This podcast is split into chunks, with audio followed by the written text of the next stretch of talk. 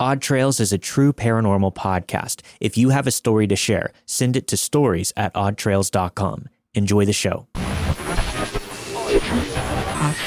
Forget facts. Forget logic.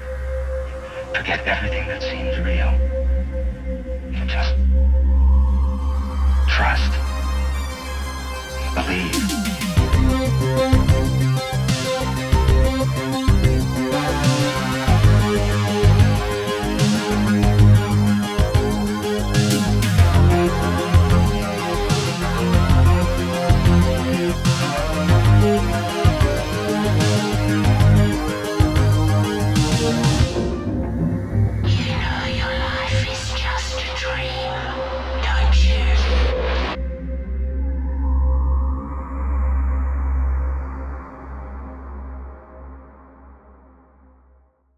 Panic in the Woods, or Something More Sinister by Similar Yesterday 657. This morning, my best friend and I took our children and dogs to the woods for some fresh air. We live in the southern part of England. It's a wooded area we have both been to often, but this time, right off the bat, there was an unfamiliar atmosphere in the air.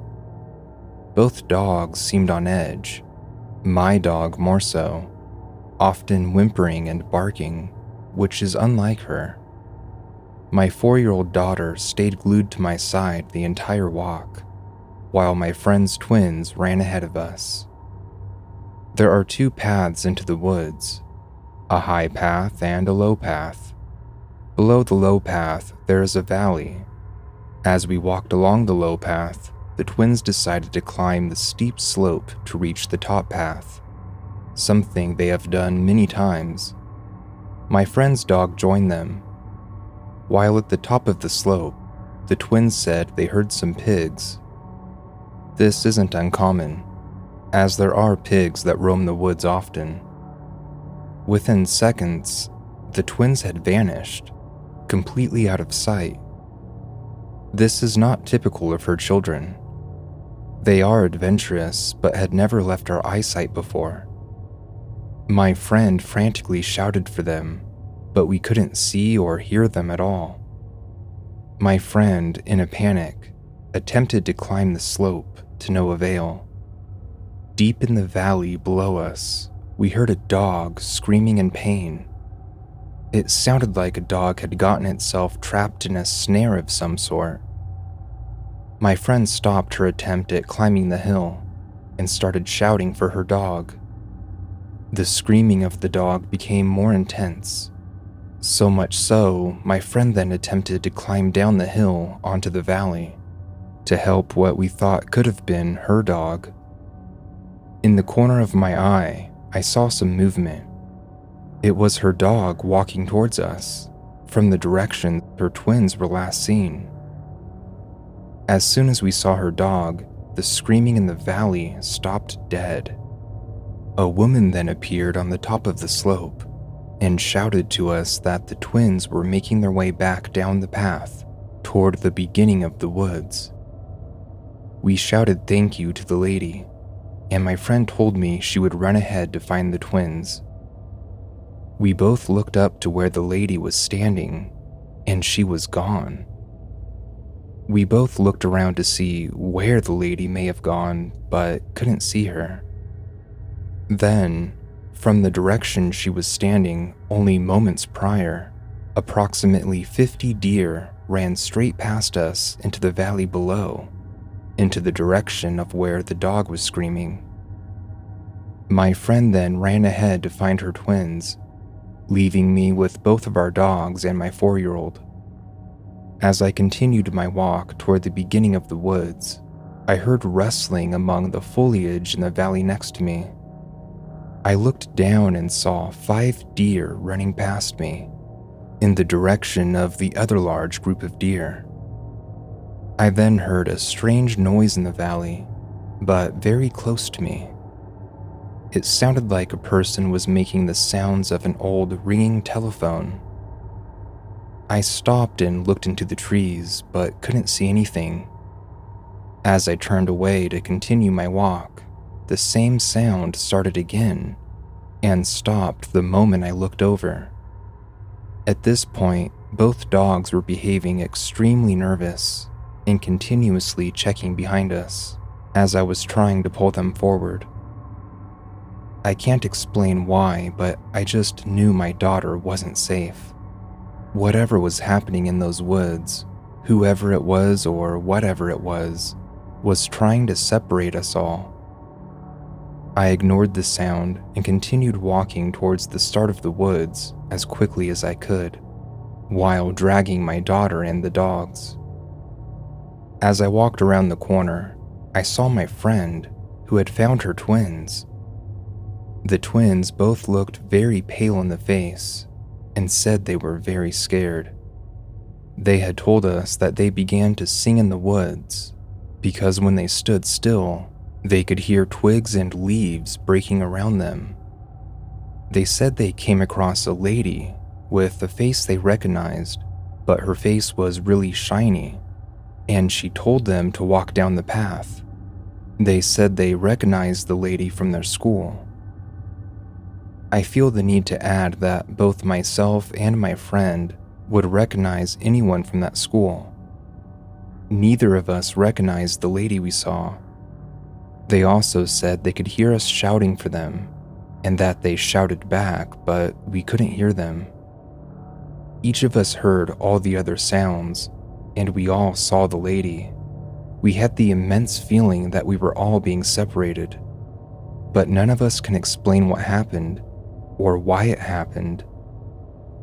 We have been searching for answers, and the only suggestion is something called panic in the woods, which apparently is a common phenomenon where people feel sudden anxiety and unease while in wooded areas, often with the urge to run. But we all saw, heard, and experienced the same thing. Thanks for reading. Any thoughts and suggestions would be appreciated.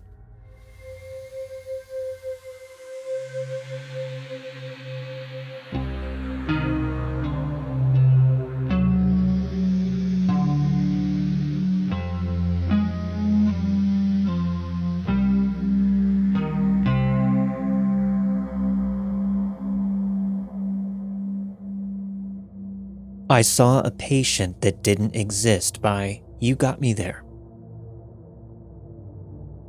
I don't know how this happened. I'm still perplexed by it five years later. I was starting out as a healthcare provider in a private practice.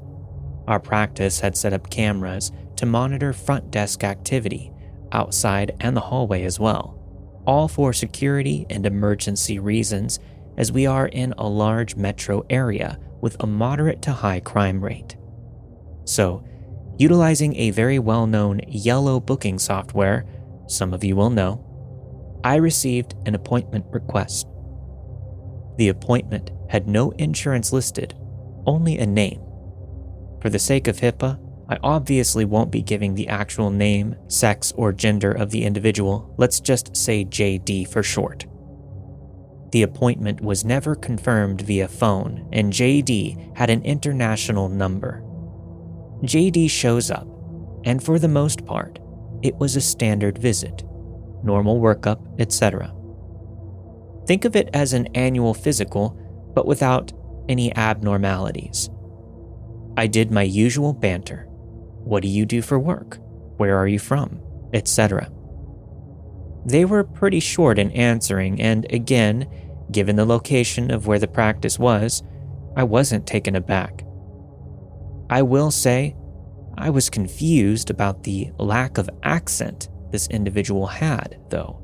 There were no distinctive markings or features other than the person's height, which was well above average for either sex. The appointment ends, they pay in cash, and make no follow up. It's just the standard don't call me, I'll call you. The day was pretty busy, so I wasn't able to do the note then and there. At the end of the day, I sat down to do my notes, and I noticed that JD was not in the note tally, meaning one patient was missing from the total. I checked the system, thinking that the FD might have forgotten it since it was a cash note. These tend to not be as pressing to smaller practices, as they don't need to submit this to insurance companies for reimbursement. The appointment wasn't there, so I decided to check the booking app to pull their info. The appointment wasn't there either. So I asked the front desk what happened, and they said that they didn't know who I was referring to. We had seen over 50 people collectively that day, so I just let it slide. I did the note, but I did not add any other info except for the one told me by the patient, and I took note of the international number, but couldn't remember the code. Flash forward two to three days later. I was still thinking about the situation and remembered the cameras. I told the front desk to look at the video with me, and to my astonishment, there, clear as day, is the patient talking to me in the hallway and checking out in the FD, with the FD writing the transaction on both the cash ledger and the digital ledger. Needless to say, all three of us were and still are confused. The FD did some snooping, as young people do, and found no record of anything or anybody by what they thought was their name. We called the booking company, and nobody even made an appointment for that day, at least not under my profile. How did the appointment disappear from both our EHR and the booking software? I'm still rattling my brain over this. Any takers on explaining this? Was it a glitch?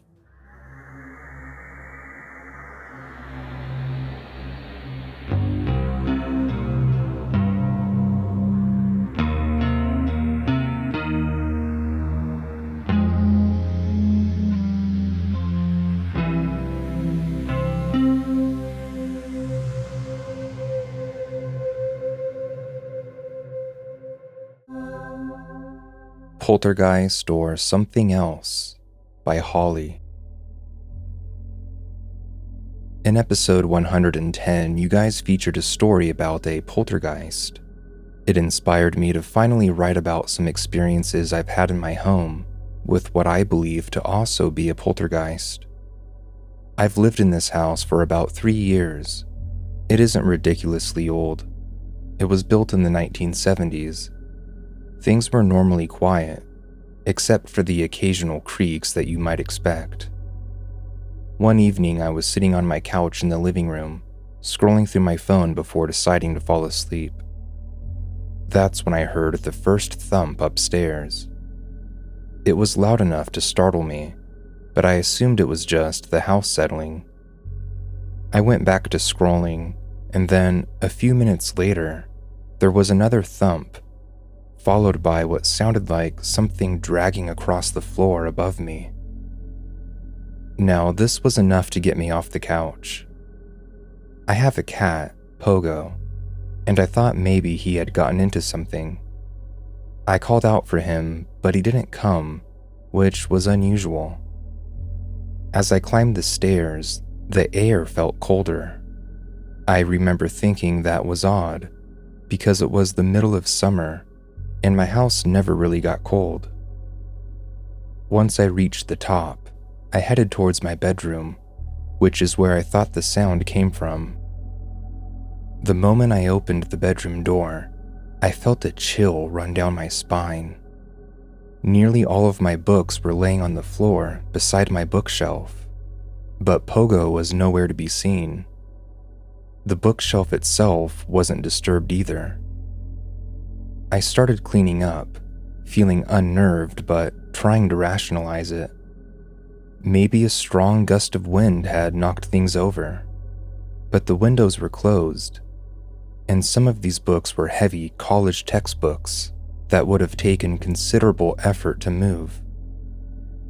And then, just as I was picking up the last book, I felt so cold that I started shivering, the hair on my arms raised. That's when the banging started. It was coming from the closet. Three loud bangs, as if someone was hitting the door from the inside. I was frozen in place, my heart racing. I don't believe in ghosts, but I couldn't explain what was happening. Gathering my courage, I walked over to the closet and flung the door open. Nothing. Just clothes and some old boxes. But then, right behind me, the last book I had put on the shelf fell off again. I spun around, and that's when I saw it. It was a shadow, or what looked like one, but it was moving. It wasn't a trick of the light. It was there, in the middle of my room, a dark, swirling mass. I can't explain the fear I felt. It was primal, like every instinct in my body was telling me to run. Then, as quickly as it appeared, it vanished. The room temperature returned to normal, and everything was still.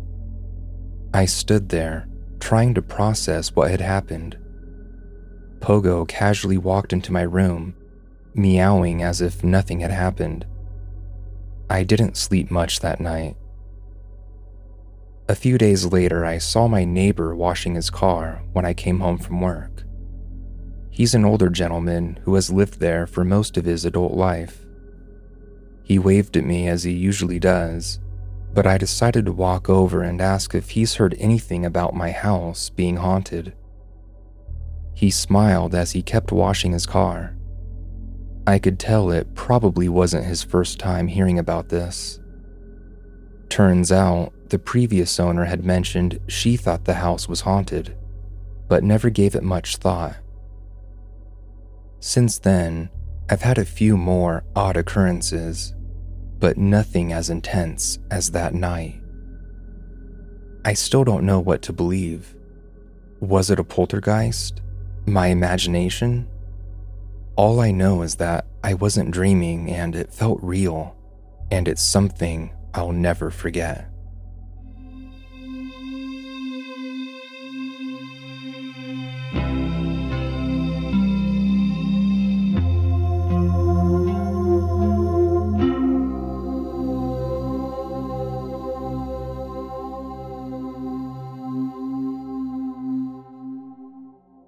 I lived in an alternate reality for four years by Straight for Shady. I think I know what happened, but there are some things that I just can't explain that well.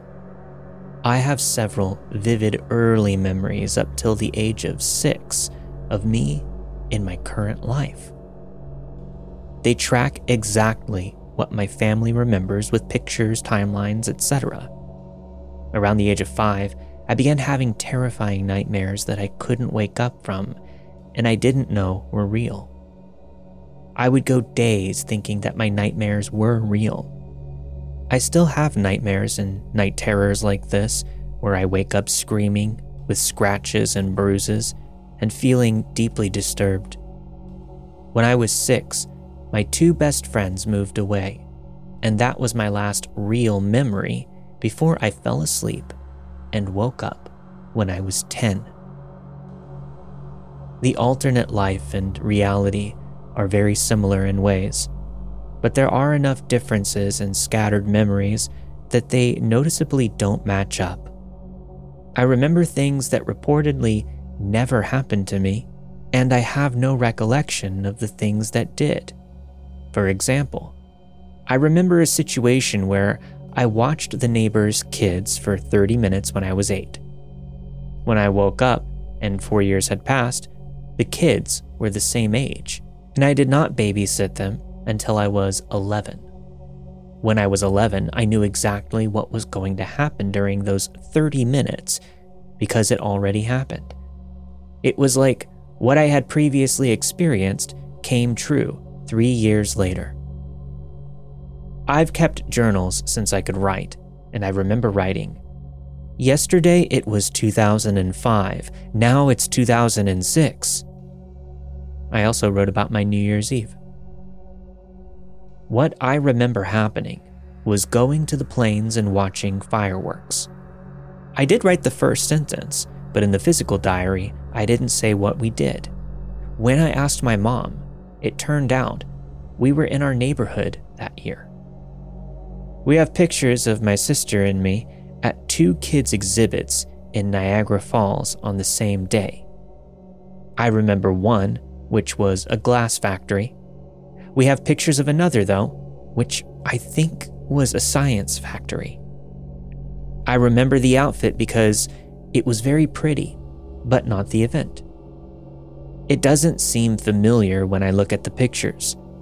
Like the kid in them is me, but it isn't how I remember myself during those years. It's just a little off. I know it's normal for kids to forget things, but 15 years later, I still don't recognize myself or anything in it. It was like I fell asleep, lived for four years, went back to sleep during those four years, and woke up in an alternate life. It really shook me up and felt like I was seeing the world with a different filter. Colors were slightly different. People looked a bit different. I felt shorter than in my dream, and I felt emotions differently. They were much, much stronger. My personality changed completely. I became more withdrawn, aloof, and depressed.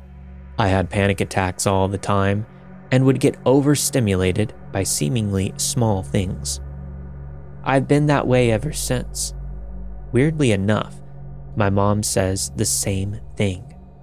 Around the time that I was 10, my personality changed a lot. Personalities and a sense of identity don't really develop until around that age, so it is entirely possible that my personality was mainly a mix of what I saw and what I imagined, and that's why I was so different after those four years. As an adult, I've been diagnosed with several mental illnesses, including bipolar, with psychosis, and borderline personality disorder, both of which can feature symptoms of disassociation, depersonalization, and derealization. I do not have dissociative disorder, so I'm pretty sure that all of this was just the beginning of the psychosis and disassociation related to the other disorders that I would experience for the majority of my life. But it doesn't make it any less weird.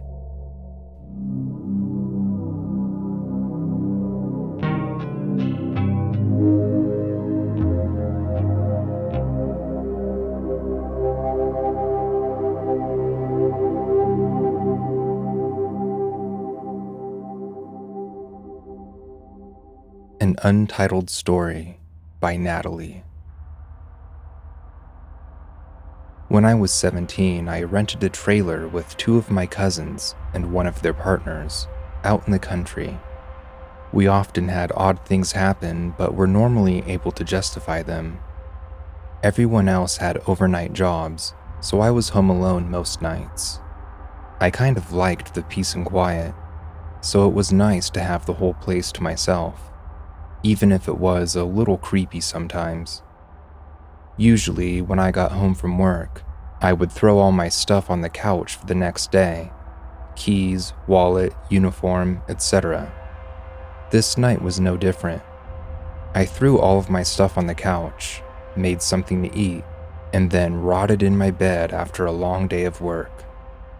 After it had already gotten dark, I went to let the pets in, as they hadn't wanted in earlier. Between my cousin and me, we had two cats and a dog. Both her cat and dog came in when I called, but my cat was nowhere to be seen. He would often come to the door and let out a meow shortly after I called. So I shut the door and sat down on the couch closest to the door to wait for him, and the dog sat beside me. I didn't care much for dogs, but having him at the house when I was alone made me feel a bit better. He wasn't a big dog by any means, but a dog will let you know if something is wrong. After about 10 minutes of waiting, I started to hear footsteps coming toward the door. The dog had heard them too, and kept looking at the door every time it happened, so I knew I wasn't imagining it. I hadn't seen anyone pull into the driveway, but every few minutes, the dog and I would hear footsteps walking across the porch, coming up to the door, and then stopping. It happened about seven or eight times, and once again, I hear footsteps walk across the porch, get to the door, and then suddenly, three sharp knocks. The dog started barking and howling, and I swung the door open, but nothing was there. I immediately called my aunt, who lived two minutes down the road, and asked if I could sleep at her house. She, of course, said yes, and I went to make sure that the pets had enough food to last until someone made it back to the house. I grabbed a bag to pack my uniforms for the next day. But when I made it back to the couch, my keys were gone. Everything else was exactly where I had left it, but my keys, my only way out, were gone. The closest place I could get to was a two mile walk, and there was no way I was making that in the dark. I started pacing around, tearing the house apart looking for my keys. I searched every room and then made my way back to the living room. But at some point during my franticness, I hadn't noticed the dog had stopped barking. Not only that, he was gone. I then saw a glimpse of him through the window, running around outside. I have no idea how he got there. I opened the door and called him to come back in, but he ignored me. Screw it. I was on a mission to find my keys and get the hell out of there. I shut the door and repeated the same circle I had the first time, searching every corner of the trailer, only to make my way back to the living room empty handed. But the dog had somehow gotten back inside and was sitting calmly on the couch. I searched the house for 20 more minutes before I found my keys sitting on the couch right where I had left them when I got home. I got in my truck and flew to my aunt's house. It didn't occur to me until much later that my other cousin had died on that very porch. My other cousins and I believe she is still there, often protecting or warning us from whatever else was residing there. If not for her, who knows what could have happened.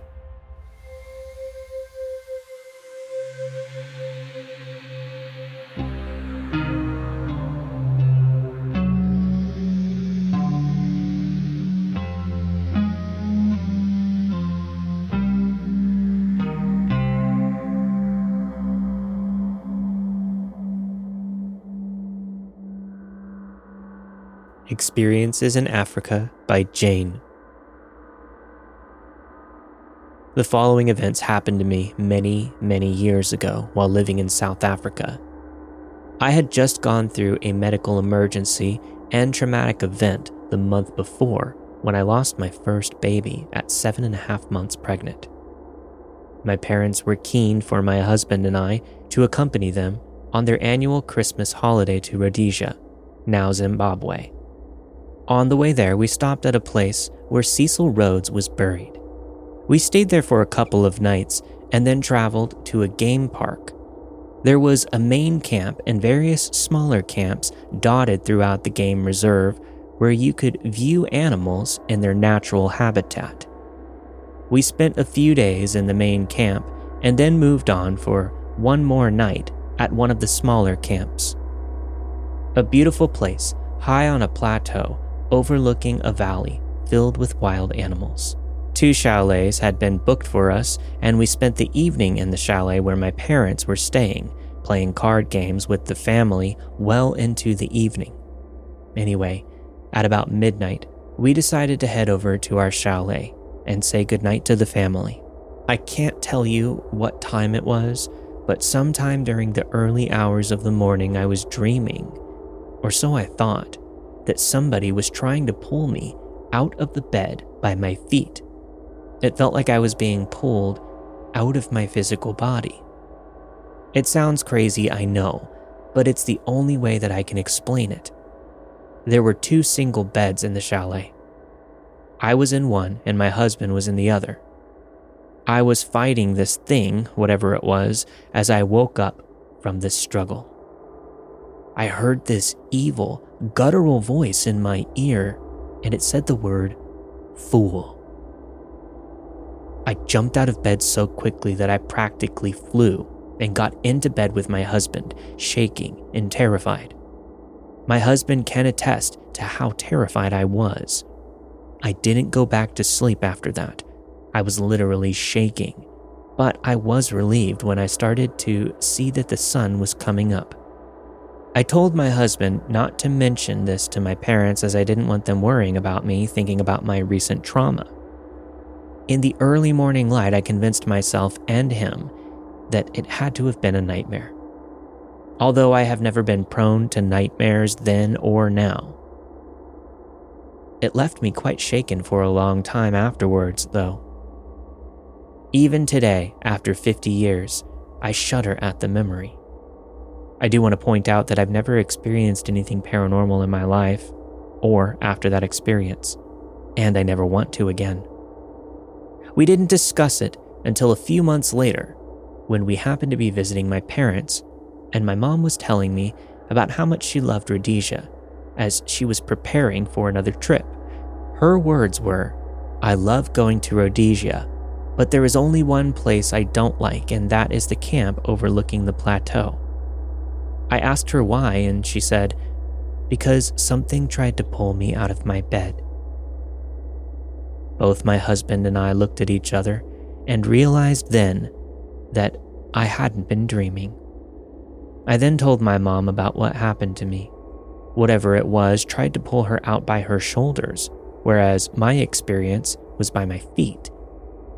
It must have jogged her memory as she said, Was that at Christmas when you were there with us? Because I remember asking your dad when we watched you go over to the chalet that evening if that wasn't the same chalet that we had used the last time we were staying there.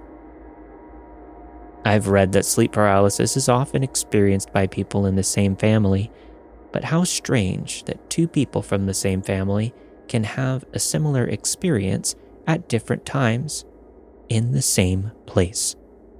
I know we experienced something evil in that chalet, and I have often wondered over the years if anyone else has had a similar experience.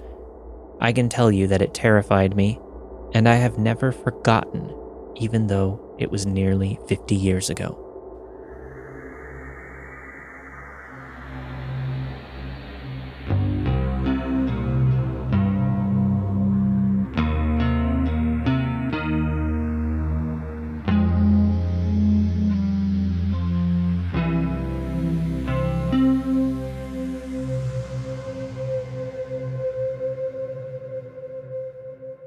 So let's go ahead and address the uh, background music that we added to the stories. Yeah, I'm digging it. Hopefully, you all do too. I think it adds a little bit of flair to set the mood without being too distracting. Yeah, I agree. Let us know what you think.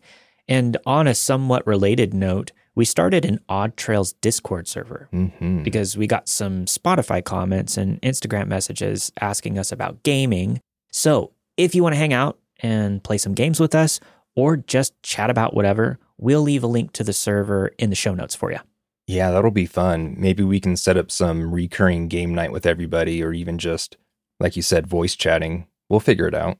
Yeah, I'm way down. Sounds like a blast. Everyone can join us for a game of mini golf on Tower Unite. Sweet. It's official. Join the Discord server. There's no catch, Yeah. just extending the invitation to join us and doing what we already do pretty Mhm. much every night. Mhm. So yeah, follow that link, and when we get enough people, we can start working something out. Yep, yep. Sounds good. So I'm sure you loved that first story taking place in the woods, your favorite. yeah, I hate that I loved it. And the dog yelping really got to me. Even though everything seemed to turn out okay, I just don't do well with that kind of stuff. Yeah, I'm with you there. Written descriptions don't really unnerve me all that much, but in movies especially, hearing animals or children crying in pain immediately kills my mood. I'll take cheap jump scares over those sounds any day. Yeah, I usually skip the first part of John Wick. Yeah, don't blame you. Animals and children are probably the most sacred living things on earth. I like trees too, but that could explain those visceral feelings we get when they're in pain, but also yeah. there's the whole thing about how animals and kids are so sensitive to the paranormal. Overall, they're both so vulnerable and susceptible to whatever the world throws at them. Or even beyond this world. Holy smokes, that is incredible. Stop. oh, yeah. Don't forget to join our Discord if you want the scoop on all of our inside references that we use all the time, folks. Link in the show notes. Link in the show notes. Okay, so the whole story was pretty wild, but I really wanted to know more about the lady that they all saw.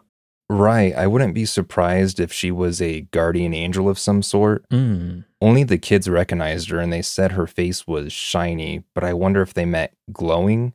And given the circumstances, I wonder if she made her presence known to the parents out of necessity. Definitely possible. And the old ringing phone, just overall, really creepy story. Thanks for sharing that one with us. I've been wanting to tell you about the time that I've spent doing the Gateway experience. Oh, nice. I'm a big fan of binaural beats in general, but the official HemiSync stuff is really good. I think it probably subconsciously influenced the music we added to our stories, Mm-hmm. even though it's darker for obvious reasons. There's a lot to be said about how much sound influences our brains beyond just enjoying music or the sound of somebody's voice. yeah, I see what you did there. So I know I've talked about Robert Monroe, astral projection, and the Monroe Institute ad nauseum. So I won't go on and on about that or the books, but for new listeners, after years of experience with astral projection, Robert Monroe, he wrote these three books on the topic and then started the Monroe Institute. I've only read his first book, but we should add the Monroe Institute to our list of planned trips. Yeah, after trying the Gateway experience at home uh, on my own, I completely agree. Business expense? Yeah, yeah, business expense indeed. Nice. So, the Monroe Institute is kind of like Professor Xavier's school for people who want to learn to astral project like him. So, they pioneered the use of binaural beats, like you mentioned, to induce the out of body state. And again, I've talked about this a bunch in the past, so I'll keep it short and sweet. Robert called this hemisync because it worked by using two different frequencies in each ear to sync up the left and right hemispheres of the brain as it tunes to the difference between the frequencies, so to speak. yeah, there's a lot of it on YouTube. I think I first found them by looking at background noise to play while I read or sleep. Oh, yeah. I was listening to a lot of delta waves before I knew they were actual binaural beats. hmm I guess different frequencies have different benefits focus, relaxation. Yeah. Whatever your heart desires, really. There's a frequency out there for it. hmm I use them all the time. But hemisync beats are designed specifically by Robert Monroe and his team to be incredibly effective at inducing astral projection. Anyway, the government began looking into this and did an analysis and assessment on the Gateway experience.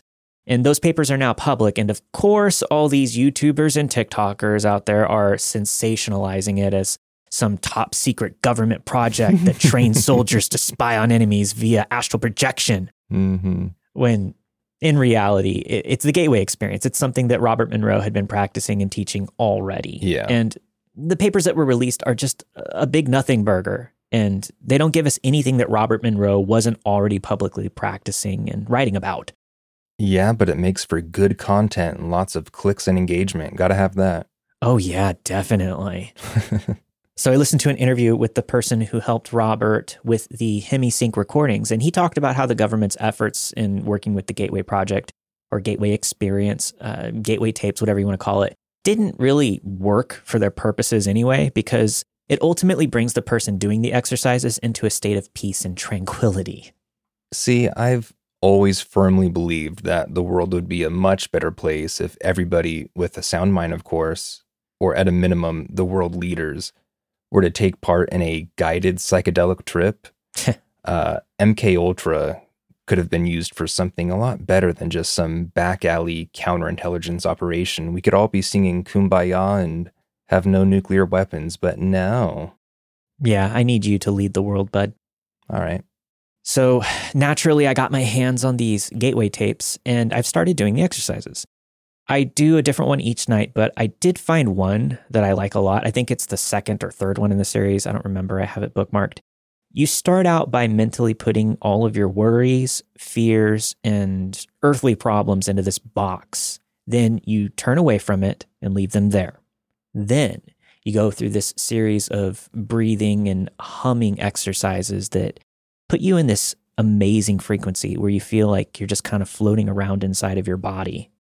Nice, nice. Visual compartmentalizing helps me a lot too. I gotta try that one in particular. Yeah, it's not like anything I've ever experienced when meditating. I've done Joe Dispenza, binaural beats, you name it, everything out there. Any YouTube video that says meditation or guided meditation, I'm sure I've tried it. But nothing compares to this experience. I eventually blasted up out of my body and into this swirling vortex. Whoa. Yeah, it was beautiful and impossible to describe. I guess you could say I never got out of body in the sense that I wasn't outside of my physical body looking at my physical body or anything like that. hmm It was more of an intense psychedelic trip. And I've never had a psychedelic trip. So I'm just assuming this is what it was like. It was, I can't describe it. But for those of you listening, if you can get your hands on these tapes, I highly recommend giving it a shot. Yeah, going out of your body is a 10 out of 10 experience, usually. Yeah. I do think that these spiritual experiences are the best gateway, no pun intended, to opening your mind up to the paranormal. Yeah. Not in the sense that you're inviting any metaphysical visitors to take shelter in your spirit or whatever, but it can peel back some of the layers of skepticism, I think. Yeah. I'm sure most of you listening are already believers, but if you're an open minded skeptic, give it a shot. Forget everything that seems real. Just trust. believe. yeah. So uh, you can get the CDs at the Monroe Institute website, but they're very expensive. Mm. And we're definitely not recommending either searching online for the files or just listening to them on YouTube. No, no, we would never. Never. Anyways, I think that's all we have for this week. Thanks everybody so much for listening. And make sure you send your stories in. You can send them into stories at oddtrails.com. Don't forget to sign up for our Discord server. Link is in the show notes. Link is in the show notes. And uh, don't forget to sign up for our Patreon if you want to get access to ad free versions of all of our episodes at a higher bit rate. You can do that at patreon.com forward slash odd trails. Finally, don't forget to check out the new episodes of my other podcasts at crypticcountypodcasts.com, like Let's Not Meet and the Old Time Radiocast. Everyone, we'll see you next week. Stay safe. Peace out.